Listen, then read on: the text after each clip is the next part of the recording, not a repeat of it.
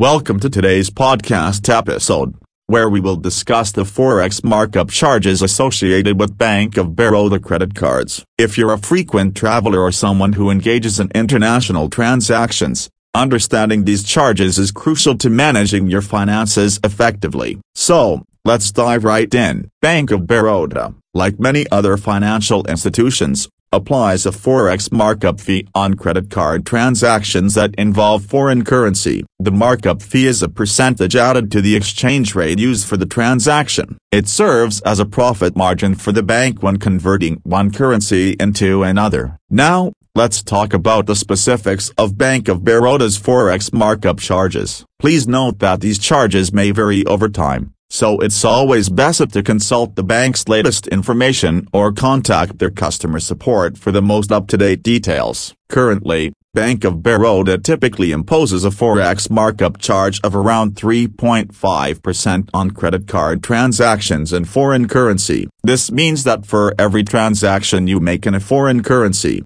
an additional 3.5% fee will be added to the converted amount. For example, if you make a purchase worth $100 in a foreign currency, you will be charged $103.50 after accounting for the markup fee. It's important to note that this markup fee is separate from any other fees or charges that may apply to your credit card such as annual fees or cash advance fees. Make sure to review the terms and conditions of your specific credit card to understand the complete fee structure. While a 3.5% markup fee is common among many banks, it's worth exploring other options if you frequently engage in international transactions. Some credit cards offer lower forex markup charges or even waive them entirely, which can help you save money in the long run. Bank of Baroda also provides other services related to Forex, such as Forex cards or prepaid travel cards. These cards allow you to load foreign currency onto them and use them for transactions during your travels. They often come with competitive exchange rates and may offer better value compared to using your regular credit card abroad. Before using any financial product,